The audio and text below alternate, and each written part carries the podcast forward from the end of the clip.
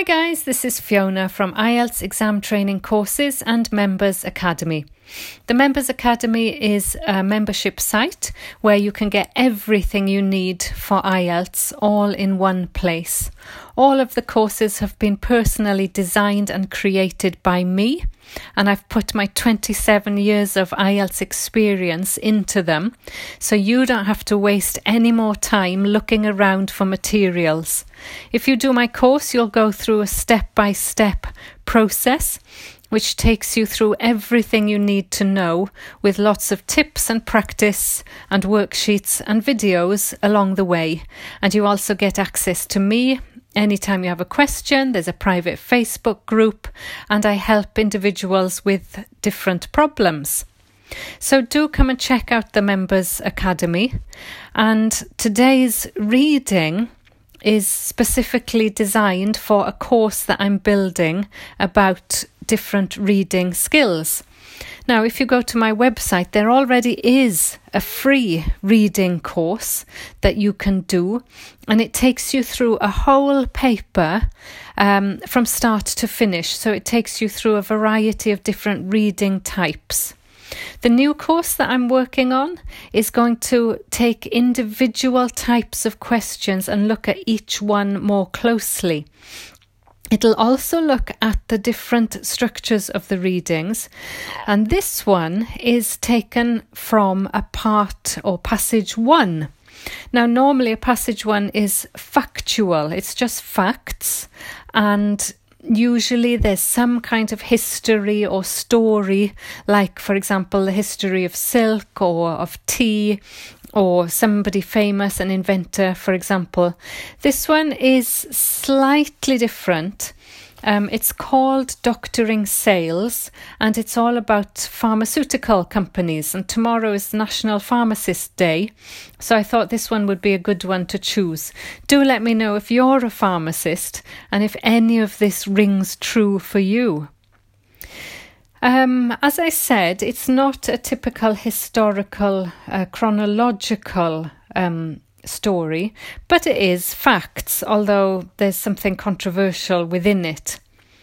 Uh, the questions we're looking at are divided into two sets, and they're both your favourites. The first seven is matching paragraphs. There are seven paragraphs here, and they don't give you any examples. So you've got seven paragraphs and ten headings. The second set, yes, no, not given. So let me just give you a brief overview of this text. Always look at the subtitle. It says pharmaceuticals is that's interesting, isn't it? It's plural, but it's the whole like um, the whole business of pharmaceuticals is one of the most profitable industries in North America. But do the drug industry's sales and marketing strategies go too far? So there's a question there in the um, subtitle, and it tells us two very important things that pharmaceuticals or drugs, medicines make a lot of money in North America, but can we criticize or question or examine the way that they sell these drugs? Are they too um, unethical, basically? The first paragraph focuses on a personal story, as it often does. So, this is a woman called Kim Schaffer, and she represents a global pharmaceutical company. She walks in to uh, doctors, and the doctor said, um, "Well, what what are you going to offer me then?" Um, basically, because he's he got a holiday to Florida the last time a, a, a representative or a rep, they call it, came in. So that sets the tone. It tells us that, you know, these doctors do receive a lot of, um, well, gifts, I suppose. The next paragraph says what was on offer was a pair of tickets for a New York musical. But there are other things, even a budget that could buy lunches and dinners for a small country. Um, even $200 as long as the physician synonym for doctor, um, gives the patients the drugs that the rep is trying to sell. So, paragraph C questions this. Uh, it says it's a daily exercise in ethical judgment. Um, these salespeople, like this lady Kim, walk the line between um, basically just buying somebody's time and actually bribing doctors to prescribe drugs. Uh, the industry is highly criticised, um, but it questions whether maybe doctors are also to blame um, for accepting um, the gifts um, and or is it the industry that's to blame? So there's a whole question mark in the paragraph C. Then it goes on to talk about um, some benefits actually um, of these sales representatives. Um, they do provide much needed information and education to physicians. Um, they're often the primary sources of drug education for healthcare givers. So there are some positives indeed. There's a kind of balancing there. And what else? Um, yes, it, it they help busy doctors who need quick information. So there's a positive kind of in the middle, as there often is. But then there's always a but. Paragraph E the sales doesn't just stop at the office. It says, you know, you get these flashy brochures, um, meetings in warm and sunny places, promotional gadgets. For example, they say patients often see doctors write with pens which have the drug's name. Um, and millions of dollars spent on coffee mugs, shirts, umbrellas, golf balls. Um, and a comment from one doctor that says um, it doesn't change the way he prescribes medicine. He says he's not influenced by what they give him. Paragraph F um, says that, well, what's the effect of this? The effect is that it's a very effective way of getting doctors and patients to become loyal to a product. And because they hand out billions of dollars worth of samples, um, and an university has done some research on this, and the doctors do tend to prescribe um, drugs which they've been given as samples. Finally, G says the bottom line. Bottom line, sorry. Um, pharmaceutical companies invest more in marketing than they do in research and developments. And the conclusion is who pays? Well, the patients pay in the form of skyrocketing prescription prices. So there's a kind of criticism at the end, um, but it balances it again. It says in the end, the fact remains pharmaceutical companies have every right to make a profit, and they will continue to do so um, but it gives a recommendation. Um, it's not clear, not it, it is clear companies must continue to be heavily scrutinized. So we still need to question exactly what's happening when these sales are taking place. So I went into some detail uh, about that because we're doing list of headings, and in order for you to get the list of headings to understand them, because you're not reading them, then I feel I have to give more detail. But this is ready to go on my website. It will be there tomorrow. So, list of headings. Um, number one says not all doctors are persuaded. So we mentioned somewhere in there a doctor who said he was not influenced. So you quickly need to go back and find where that is.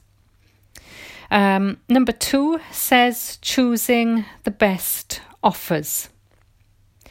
Number three, who is responsible for the increase in promotions? Well, quickly go back to that paragraph where they were questioning are doctors to blame for accepting them or is it the drug company? So quickly rush back to that. Four, fighting the drug companies. Well, no mention of that. Five, an example of what doctors expect from from drug companies. Well, we had this right at the start, you know, where the doctor said, Well, what are you going to give me? Number six, gifts include financial incentives. Of course, money has been mentioned. You've got financial incentives, so quickly go back and find a number anywhere where there's a dollar sign um, and see that it matches this incentive, this idea that they give money to the doctors for the doctors to prescribe the medicine. Seven, research shows that promotion works. Well, we mentioned research by one university, so quickly go and find that capital letter. It's University of Washington. You can find that really quickly then. Um, eight, the high costs of research.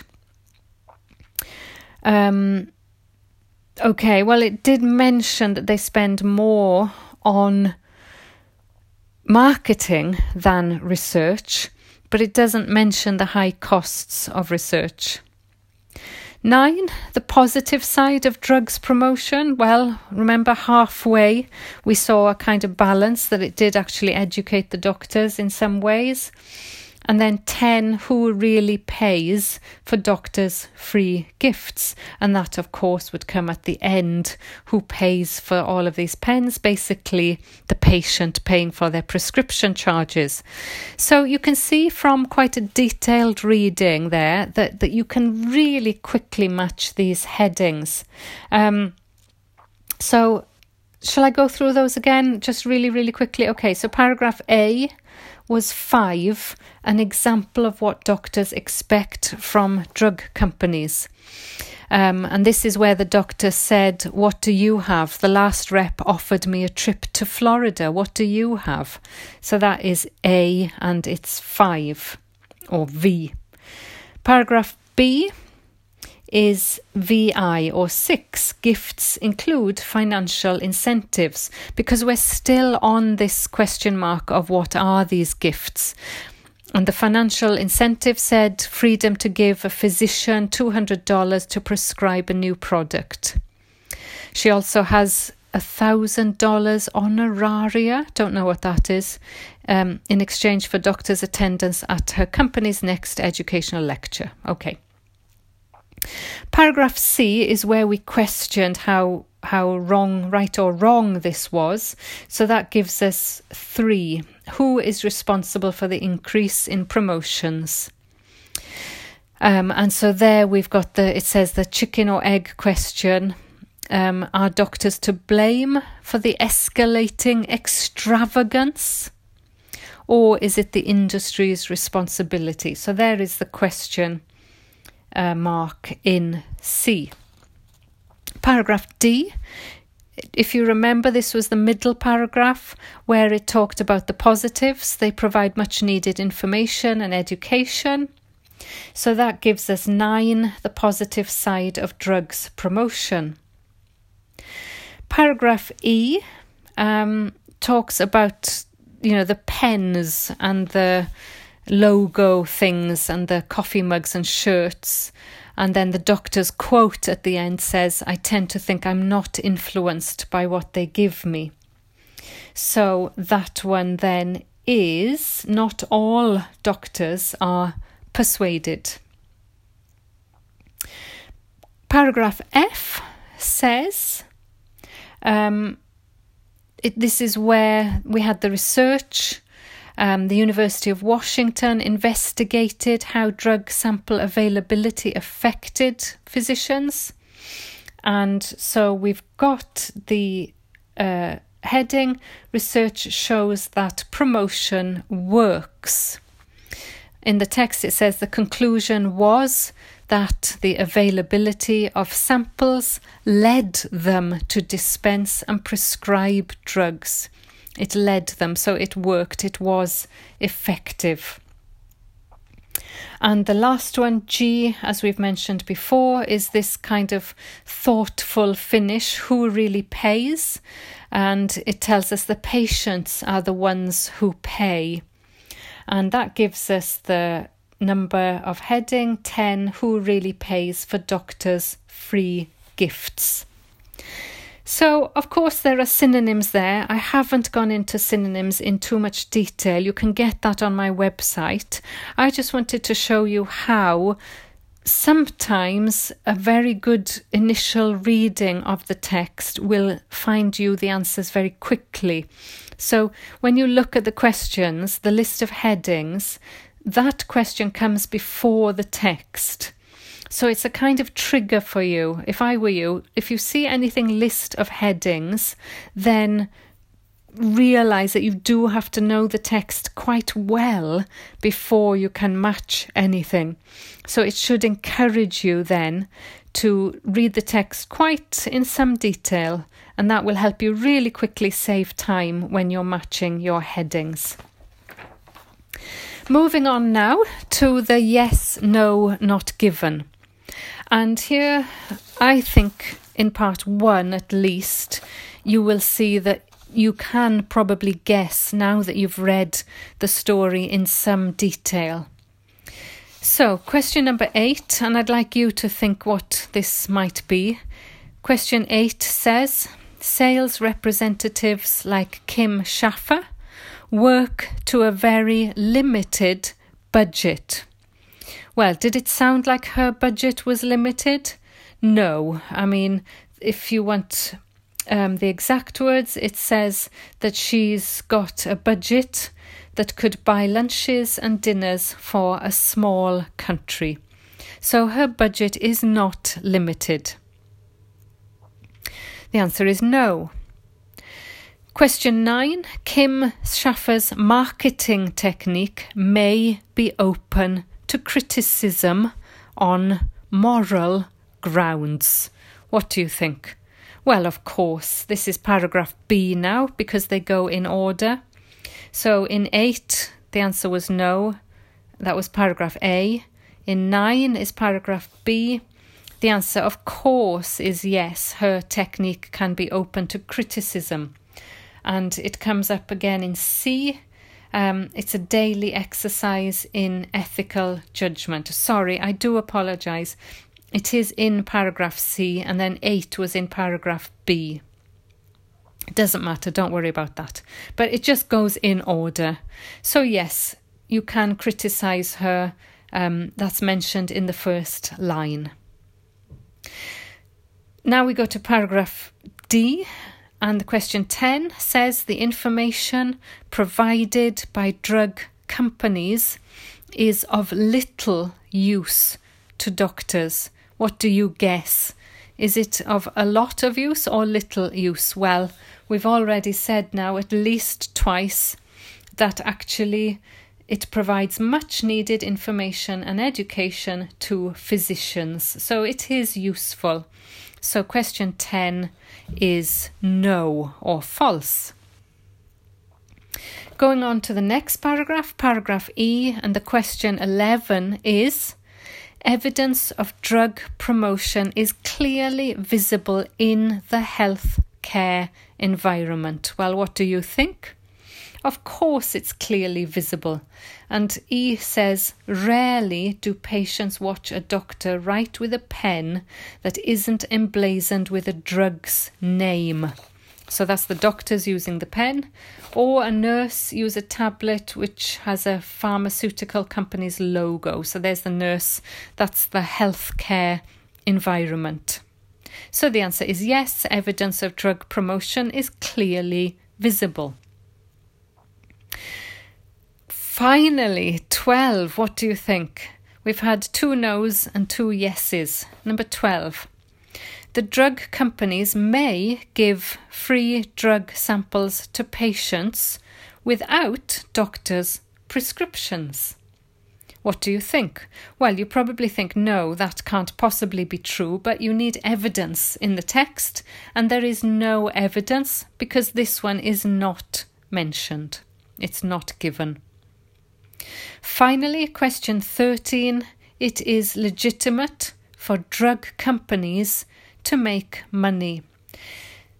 Well, tricky maybe because of the vocabulary. It is legitimate. Try and think about words that you know. Legal, for example, means it's okay for drug companies to make money. Um, well, of course it is. The answer is yes, of course it is, but you need to find evidence. And the evidence is in the final paragraph G pharmaceutical companies have every right to make a profit. They have every right, means it's fine. Of course they do. They're a business, they have every right. So it is legitimate to make for drug companies to make money, and that's in the last paragraph. So in some ways this was a very neat reading, I think. Just two sets of questions. List of headings was pretty straightforward. And then the yes, no, not given came in almost perfect order with one question for each paragraph. And that is really what you should expect in a part one, passage one. It is slightly easier. So do adjust your expectations for part one. Um, if you think the answer's maybe too easy, it's not. You're probably right. Um, and yes, you can guess some of the yes no questions. You're probably right, but always double, double check to find the evidence. Okay, so do let me know if you're having any problems with any aspects of the reading. It'll really help me build my course, and the more problems that I know you're having, then the more I can uh, integrate that. Of course, I do teach IELTS every day. I can see what problems my students are having.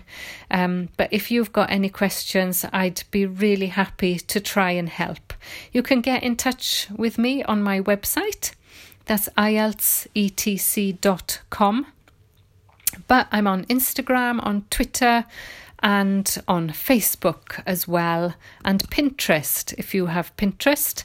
Everything is IELTS, E T C.